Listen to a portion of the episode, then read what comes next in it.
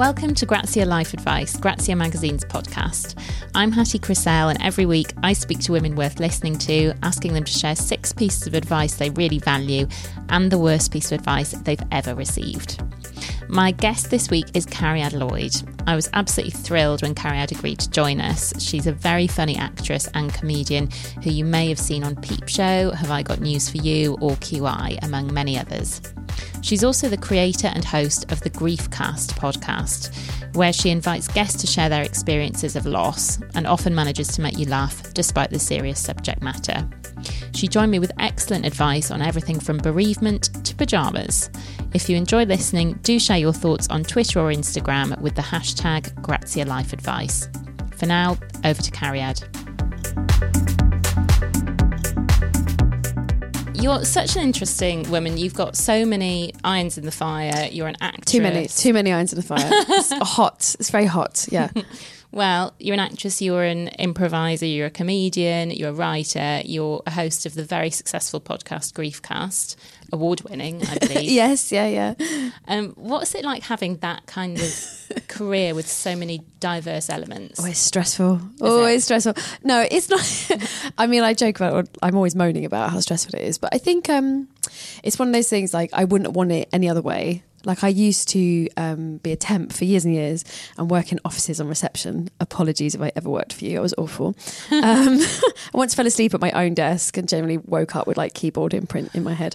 But the point is, like I I worked the nine to five and it, it just wasn't for me. I just found it just my brain did not function that way, and I have quite um, a jumpy brain. Like it jumps around from conversation to conversation and thoughts to thoughts. So I think my career reflects that, and I work better having lots of little projects, and then I don't get bored because if I only do one thing, I'm like I'm bored. I'm bored. Yeah. So I like that I can yeah do an episode of Griefcast and then go and do uh, ostentatious um, my improv show and then go and write a panto that i did last year so it's like whenever you're bored of one thing or it's annoying you, you can find something else to do. It's kind of how I work. Yeah, well, very multi talented. I don't think many people have that oh, option oh, to do quite as much. I think, especially in the performing world, well, actually, in many industries, you can't really just be an actor anymore or a writer anymore. I don't. None of my friends are just one thing. So I think all of us have had to go. What else am I okay at? it's definitely like the modern condition, isn't it? Like the do they call it a portfolio? Portfolio, career? or as Emma Gannon calls it, uh, multi hyphen. Yeah, multi hyphener, which I like a lot. Yeah, I think you just kind of have to, don't you? But it's not. I enjoy it. I definitely enjoy it. Yeah. Well, I wanted to talk about the Griefcast, yes, um, which is such a clever podcast. It's such a good idea, and it resonates with obviously so many people, and you've had some wonderful guests as well. What led you to launch the Griefcast? Um, so, if you don't know, Griefcast is a podcast where I interview comedians about their experiences of grief and death, and I always add in the sentence, "It's cheerier than it sounds," and it is because everybody's always like, "Oh God." Um, so, my dad died when I was fifteen, and I've spent a long time talking about it or because I guess the joke I always say is like I joined the club very early. So it's a bit like if you're having a party and you've arrived at like four o'clock in the afternoon. Like I'm here, I've had the snacks. And so as more and more people arrived, I was like, hey, let's talk. I've been here ages. It's shit. You know where the toilet is. I know the toilet is. Don't eat those ones. They're disgusting. that dip is nice. Um, always relate grief to dips. and um, it was two years ago, just over two years ago, I was just walking along and I just thought, I just thought to myself, oh, all these conversations that I have with people, it's a shame I can't like listen back or I can't share them. You know, you learn different things talking to different people. And I literally just thought, oh, I wonder if I wonder if I should do a podcast. But I'm honestly was like, oh, maybe like 10 people will listen because it's so niche and who's going to want it it's so depressing. There won't be that many people like me who enjoy those conversations. And then i put four episodes out and it was like boom boom boom like really was it immediate? Yeah immediately i started getting emails. I set up an email beforehand and immediately people were like oh, oh my god i didn't know anyone else felt like this. I'd been having these conversations. I thought i was crazy. I thought i was having a breakdown. I thought i was the only one in my family. Oh, you've made me realize you know and I'm not alone, basically. And that's what I say at the end of the show, like, you're not alone, because it just made me realize there was so many of us that felt the same thing. And because it's taboo as a topic and people don't want to upset people, it's not talked about. So you go through feeling very isolated, thinking, oh, I'm probably the only person that laughed when my dad was in the cancer ward or, you know, wasn't there when so and so died because I was around all these little things that once shared, I think, make you feel much better. Yeah. What has it been like for you presenting that and having all of these conversations? like, does it, um, is it cathartic? Are there times where it's just quite sad? You know? Yeah, I often wonder about my life choices. I uh, I do things that are quite intense, and I often think, why did you do that to yourself? Um, it has been extremely cathartic, but it hasn't always been easy. Yeah, the intensity of it can be can be tough. But I found I found it unbelievably helpful for my grief, like unbelievably, because being forced to talk about something weekly, sort of like having your own therapy session every week, really, with all these different people, you know, these brilliant, interesting they're mostly comedians, but they can be, you know, I've had clowns and writers and producers and, you know, performers essentially. And it's really helped me process a lot of stuff that I that I hadn't realised needed processing. So yeah, it has been very cathartic, but as with all catharsis, not always easy. not always like, oh, what a breeze. Just spoke with my dad for another hour and a half. Woo, this feels so great. yeah, I can imagine. Yeah. Has it, um, do you feel like it's given you more insight? Well, I'm sure you already had insight, but more insight into what people can do to support other people who are grieving? Yeah, definitely. Like it's just made me realise that it's actually it's quite simple and just being there is really what you have to do. And sometimes i think people panic and go well i, don't know what being there means. It's like you do. It's just showing up. It's texting it's emailing it's phoning it's dragging someone out for a cup of tea it's arriving unannounced with lasagna. Like just things that remind people they're not alone. Because um, the part of your brain that lights up when you're grieving is the same part of your brain that lights up chemically when you're depressed. So that feeling is very much of isolation. There's no hope. I'm not going to get through this. And you know grief is not a men- mental illness at all but it's it has similar chemical reactions. So it's important to remember like just reminding someone they're not alone can be like the best thing ever really. You don't have to do anything large or fancy or have a lot of money. And one of the greatest things i heard on the show is when Kayleigh Llewellyn, who lost six members of her family in a year, and she was talking about how her best friend Matt just came to her house one night and just sat on the sofa and held her hand. And she said, We stared at a blank wall all night, but I just wasn't staring at a blank wall by myself. And I thought, God, that's it, isn't it? It's just want someone sat on the sofa next to you. Yeah, that's, that's really lovely. Well, it's a fantastic podcast, and Oh, I would highly recommend it, especially to anyone who's dealing with grief. Um, on maybe a slightly more upbeat note, Sure. um, you, For a change. you're also part of the cast of Ostentatious, Yes. which I have seen Ostentatious. It's hilarious. Can you just explain for our listeners what it involves? Yeah, these confusing things I do. Um, Ostentatious is an improvised Jane Austen show. Um, so basically, we're in full Regency gear. We have um, a violinist that improvises alongside us as well. And we get a title from the audience. So we might have um, past titles include Mansfield Jurassic Park, Strictly Come Darcy, um, Darcy and Bingley Forbidden Love, Queer Eye for Regency Guy, we get- Pride and Gay Prejudice. See a theme that happens here. Um, what else have we had? Northanger Rabbi. Uh, nobody puts Bingley in the corner. These are just examples, great ex- title examples. And then we just literally improvise a play in the style of Jane Austen. But it's a very, very silly comedy, really. You don't have to read Jane Austen, but if you have, you will enjoy it. You know, you'll probably enjoy the costumes 10% more. But yeah, it's just a comedy play completely made up. Um, It is hilarious. Oh, thank you. And you are about to open in London where you're doing a weekly performance. Yes, we're going to be weekly at the Fortune Theatre in London's glittering West End from February the 18th. So yeah, Okay, come and see us every Monday. It's a must see. Okay, right. Let's move on to your advice. Yes, how exciting. So, um, the first one comes from the Moomins. Please tell me about this. Um, I'm a massive Moomins fan. I'm obsessed with them. My bio used to be like comic actor, writer, Moomin. I sort of think I am Little My. If you know the Moomins, that makes sense. So the Moomins are there's kids books from a Finnish writer called Tove Jansson. But I mean, as ever with Scandinavian things, uh, it's quite bleak. so it's like the opposite of Disney, basically. But um, so this quote is from one of the books, uh, the Moomin books by Tove Jansson, the original books, and it's a quote that Little My says, and it says, "Hope for the best and prepare for the worst," which some people I think can see it's quite negative. I suffer very badly from anxiety, so I'm always thinking of the worst. So I just love that quote because it reminds me that you can hope for the best, but it's all right to at least be prepared. like, but what if something goes wrong? Like, you've got your escape plan, because I'm someone who catastrophizes and overplans like all the emergency things I'm going to need to do. So it reminds me to um, have balance. So, yeah, I really love that quote because I just think it helps you to see the good and the bad. Because I think sometimes I can either be all bad or I'm like everything's amazing. This is amazing. So it reminds me that both possibilities are there. Yeah. And that's fine. and you can still set your sights high while also Yeah. maintaining a realistic caution about something. Yeah, and I think nice. especially in my world, which is like very, you know, performing is quite a wobbly, insecure world quite a lot of the time. So you know, when you go for castings, it's like you know, hope for the best, but prepare yourself. If you don't get it, Yeah. you are allowed to go and buy yourself a top to cheer yourself up. So there's your little plan. If you come out that room and you think, oh, that was awful, but you can hope for it. Yeah, it's just to remind you. There's two sides to every coin. I think it's the same thing. It's just like everything in moderation. It's just a balance because I think if you do have an any form of anxiety, your brain either you know it's such a sensitive trigger, and either normally like everybody's gonna die, it's the worst thing ever, or oh my god, this is the best thing ever. Like literally, we're, we're all fine. It's like there's not much moderation in my brain sometimes.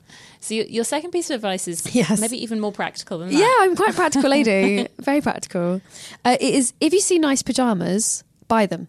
And why why is this something that's this is one of my like honestly my life rules i think i decided it about 21 i just love having nice pajamas that make me feel like everything's gonna be all right and you know what nice pajamas hard to come by few and far between? few and far they? between sometimes nice print too shiny sometimes oh so soft but like terrible pattern makes you feel like a grandma mm-hmm. like oh sometimes really lovely but too thick too hot can't wear them sometimes so pretty but shorts my legs are going to stick together it's going to be weird can't wear them so i'm constantly on the lookout for a good pajama and years and years ago when i was starting out and i just had like you know no pennies to rub together.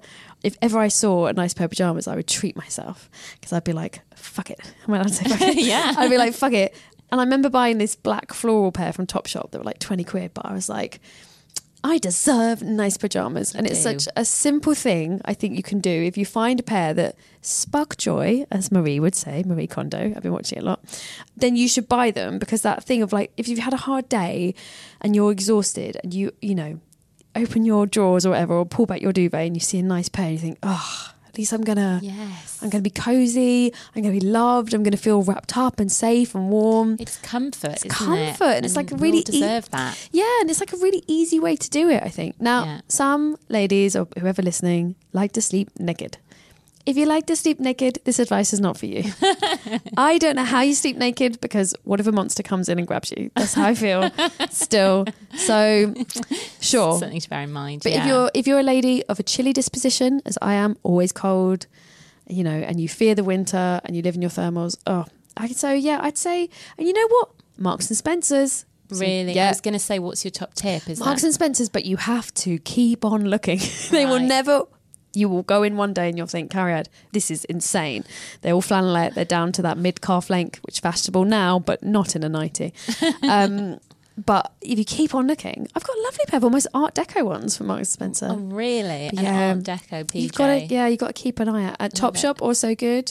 I'm trying to think now. Hush, I had a good pair from Hush, but they didn't wash well, so that annoyed me. Oh. um, yeah, Okay, good advice. Um, your third piece of advice, I really love this. I subscribe to this fully. Please tell me what it is. So my third piece is never pretend you know when you don't know, or this sort of quote that I've actually stolen is sell your ignorance and buy bewilderment, which I got from a book called The Artist's Way by Julia Cameron, which is a book that completely changed my life and made me write my solo show and made me become a performer. And um, my family very much values uh, intellect. So it's the worst thing you can do is not know. So I come from a family where everyone's said like, oh, did you read? Yeah. Yeah, I read it. yeah, I read it. Yeah, yeah, I saw it. Definitely Yeah, it. definitely. Yeah, yeah. Do you know that quote by all? Yeah, I know it. I just can't remember. It's on the tip of my tongue. I can't remember it, but um, I know it. I know it. Or you know, just doing that. Yeah, yeah. That kind of not listening and just acting like you know everything. And I think when I was in my 20s, I really felt like, oh, I have to know everything. Like, that's what they want. People want you to be clever and they want you to know everything. And as I've got older, my old lady advice is um, just like the joy of someone saying to you at, you know, a party or a social situation, like, oh, have you read that? Just going, no, I haven't. Yeah. Tell me about it. like, and they're always shocked because everyone's expecting you to be like, oh, yeah, yeah, yeah, I know that. Yeah, I've seen it. But then they probably love it as well because then they can They- tell you about it. They love it. They love it because they can tell you about it. And then you can actually learn something. And when I, I love that word of like, you know, to buy bewilderment, like to be bewildered and, and see that's a positive thing of like, oh, I don't know. Like how exciting, I don't know. And you're going to tell me about it. Yeah. And I think when you rebrand it in your head of like, you're not ignorant, you're not stupid, you're, you know, in love with the world and fascinated and want to learn more, I felt like, oh, that's positive rather than I always tell myself, oh, you're so stupid, you don't know, you should know that. Yeah. We can't read everything or see everything. There's always going to be something you don't know. And there's nothing worse than I, what I really hate was when two people do that. Oh yeah, yeah, oh yeah, yeah. It's good. Is? It's good. It's really good actually. Yeah, yeah. I thought so. I thought it was very clever. Me too. And you think no one's discussing the artwork here, and I mean that in like terms of all art, like the writing of the film, or they're just two people. The subtext is we are both clever and right, and we both saw the right We're thing. in on it. Yeah. We're in on it. And I thought, God, that's so boring and life's too short. So yeah, I try and remember if someone says, Oh, do you know? I try and be really honest and think, No, I don't know. It's hard. The first couple of times are hard because you'll want to go, Yes. yeah, I know it. I've read it. It's so much better. I think that people can get into real problems when they um, are always pretending to know more than they do. And in a work environment, I think that can Yes. be really dangerous as well because you can end up in a situation where people are relying on you for something that you Yeah. secretly have no idea how to do. Or And we've all been there. We've all been in that situation where you're like, why are they all looking at me like I know what this is? So if you can just like make it very clear early on, you do not know. And then people love telling you. Yeah, own up. Own up. It's so you feel so light when you do it. It's so refreshing. yeah. Your fourth piece of advice, Yes. um, is kind of similar in that it's about not being afraid of Yeah. being in a bit of a There's a theme, isn't there? not, don't try not to be afraid. Yeah. Um, yeah. So this is a quote from David Bowie, who I'm a huge fan of. Uh, it's quite long, but I'll read it. If you feel safe in the area you're working, so I'm not going to do David Bowie impression. I'm just going to do oh, my voice. do. If you feel safe, if you feel safe in the area you're working in, you're not working in the right area. Always go a little further into the water than you feel you're capable of being in. Go a little bit out of your depth. And when you don't feel that your feet are quite touching the bottom, you're just about in the right place to do something exciting. I love that quote so yeah. much. Worked for David. It I mean, worked for what a career. David. it worked for David. And I mean, people will throw Tin Machine and Labyrinth at me, but I stand by Labyrinth. he was sometimes out of his depth. It didn't always pay off, but like I'd say nine times out of ten, he made it work. Yeah, I just love the idea that to remind you not to be safe, to get out of your comfort zone. But um, I think we can all be very, like again, about wanting to be right and going, well, I'm really good at this. I'm just going to do this. And um, when I first started improvising, it was such a revelation to me that you know, imp- improv really encourages you to just be crap, just be crap, and it's okay. And actually, the funniest performances you'll see is when people are very honest and open and like, yeah, I'm, this is I'm bad at this. it becomes so much more funnier than the pretense of I know what I'm doing. And so I just really love that reminder that if you can't feel your feet touching the touching the ground or touching the you know the bottom of the pool you're probably in the right place. I think that's being out of your depth is such a thing that i think we're also afraid of whereas actually that to again rebrand it in your head and be like oh amazing. I'm Yeah. surrounded by really intelligent people who all seem to know a lot more than me. Oh amazing. I'm going to learn so much. I'm in the right place. I can only get better rather than being like oh, thank god everyone around me is at the same level as i am. Is- i'm now queen of these people. And it's hard. It's so much about ego and wanting to, you know, keep yourself in a place that feels safe and the world can seem very threatening at the moment especially and i think it's just important to remind yourself like creatively the best things happen when you don't feel safe and that's definitely what happened with griefcast you know like i i was very nervous about putting that out i thought god this is no one is going to listen to this but i was like well if no one listens, it doesn't matter. no one will know it was a bad idea. And it felt very dangerous to do that. And I was so glad I made that leap. Yeah.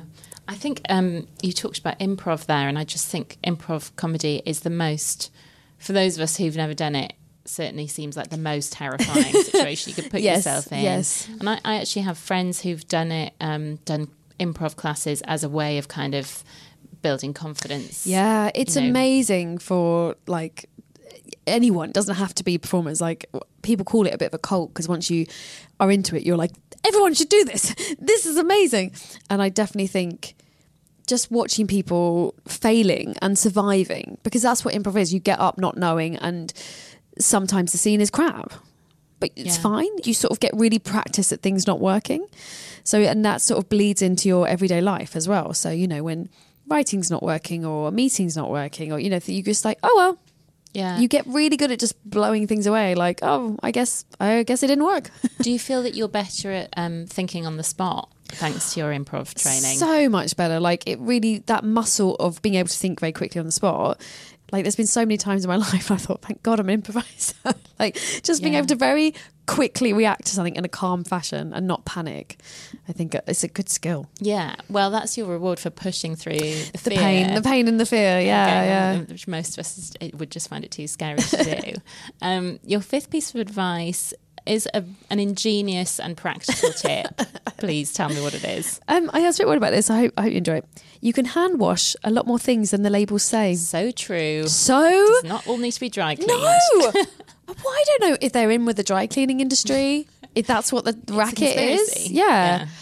There's a performer half of me, and there's another half that's like sort of like not even 1950s housewife. I'd already say like 1814 house, housewife. And um, I really love washing. I just love doing washing, guys. I love it. I just love I love putting the powder in. I love the smell. And I've been hand washing for years. And I've met so many people like, oh god, I, I can't hand wash. And you think, what? You wash your hands? Like it's the same thing. You just put. The...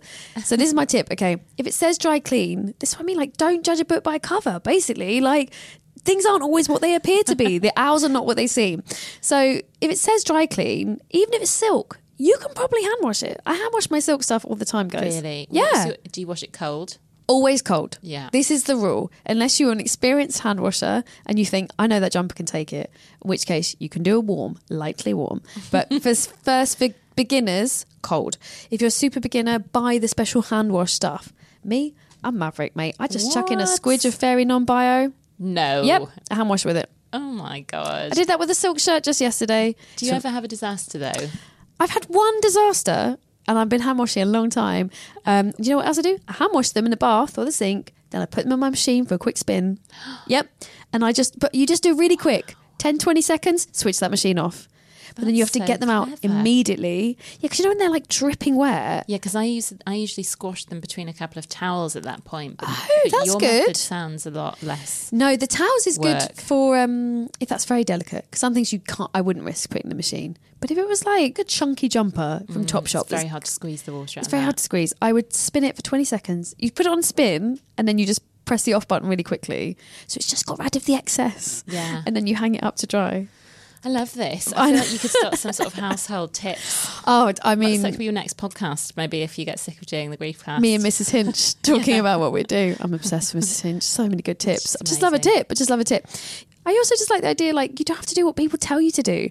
But I would also say if a label says 40 degrees or 30 degrees, obey that like the law. Well, don't go in for a sixty no, degree. I or even if it's 30, I will not 40 it. no. I'm very, very careful about my clothes. Okay. I mean, I just there feels like there's so much more to say, but I know. So we'll start on. the second Grazia cleaning advice podcast. Oh God, I'd love that. um, your sixth piece of advice, more seriously, Yes, is about yeah. grief. Yes, this is my life. Swerve turn. Um, yeah, my sixth bit of advice is grief is not something you get over. Brackets in my experience because some people will feel differently. Um, when I started Griefcast, I think uh, I think it was like 18 years since my dad had died when I started it, and I felt very guilty that um, I was still sort of upset about it. I felt sort of a bit embarrassed and a bit like, oh God, I'm such a weirdo. I can't believe I still think about it. And then obviously after doing it, you know, I get emails from people who say, "Oh, it was 30 years ago, 40 years ago," and I'm st- I'm still sad about it. And the more I read about it, the more I realised that this idea that it's something you go through, it's the idea that something that ends, is just not true.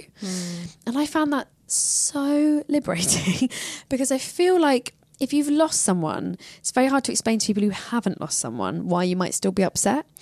And I think if we can start changing that narrative, then your friends and family or you know people unaffected by it wouldn't be so surprised that at the fifth anniversary you're still crying because i hear a lot of stories from my guests and from listeners who say oh you know my friends are saying i should be over it or they're a bit they're a bit worried that i'm kind of you know still depressed or milking it or like what's wrong with me and I get a lot of emails from people who are in a relationship saying, Oh, my boyfriend's saying he's kind of surprised I'm still upset, or my wife is saying, Why am I still crying?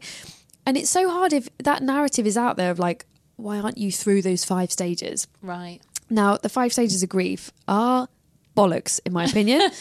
it was invented in the 70s. It was written but one essay, and it was about people who were diagnosed with terminal diseases. So it wasn't about people who were left behind.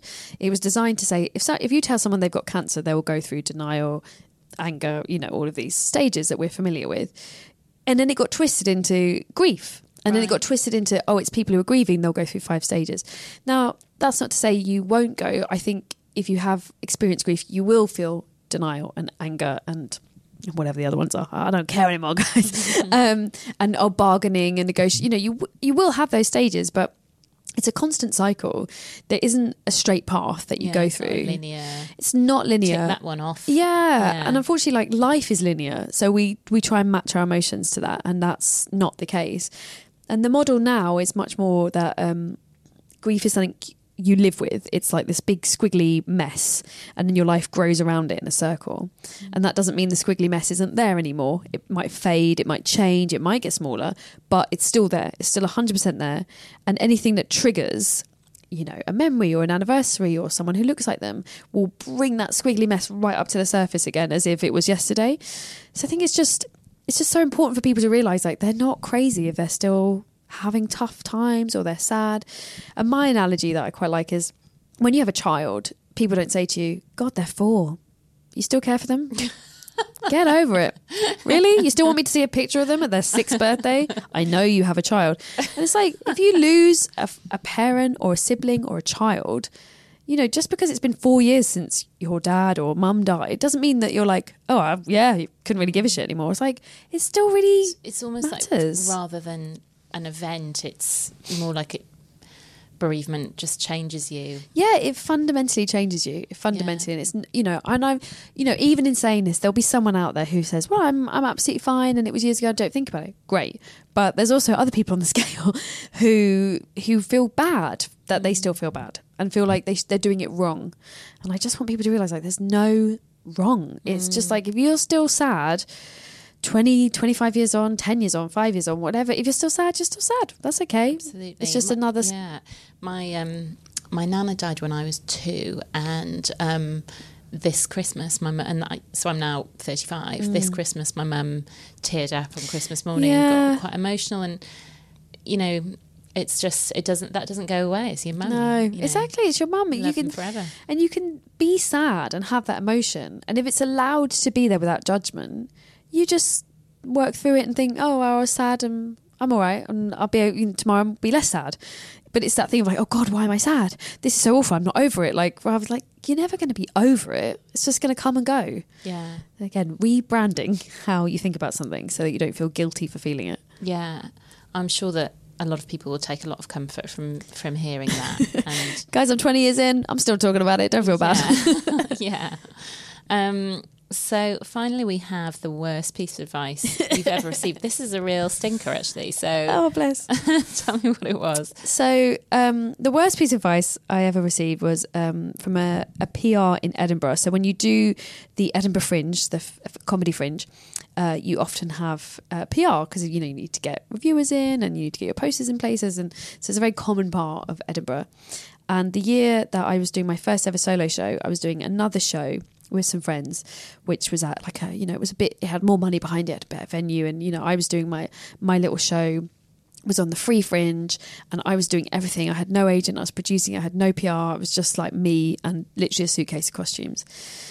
And this person turned around to me and said, Never do the free fringe. No one gets nominated on the free fringe and you know, I wasn't doing it to get. I'm nominated. Is there's these big Edinburgh Comedy Awards? It's kind of like a used to be the Perrier, but now it's called the Edinburgh Comedy Award because they don't sponsor it. You're keeping up good.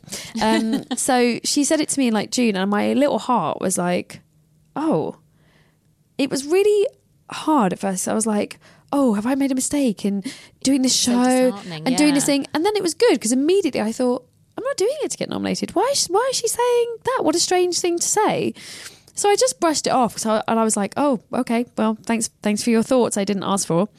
And then, irony of ironies, guys, I did my show. It went extremely well. I got amazing word of mouth, and I ended up getting nominated for Best Newcomer. mm-hmm. I can be super smug now. I mean, if I hadn't, I'd be in pieces. She was right.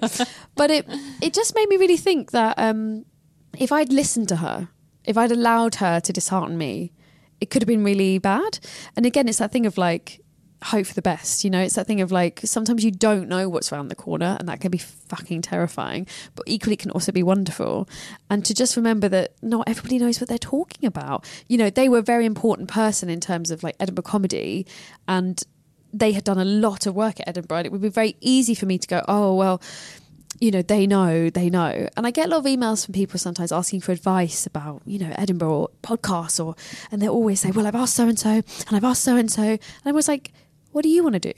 Right. I think just following, like, just do what you want to do and fuck what anyone else says. Like, yeah. they, they might be Trust wrong. Trust your judgment. Yeah, because they might be so wrong.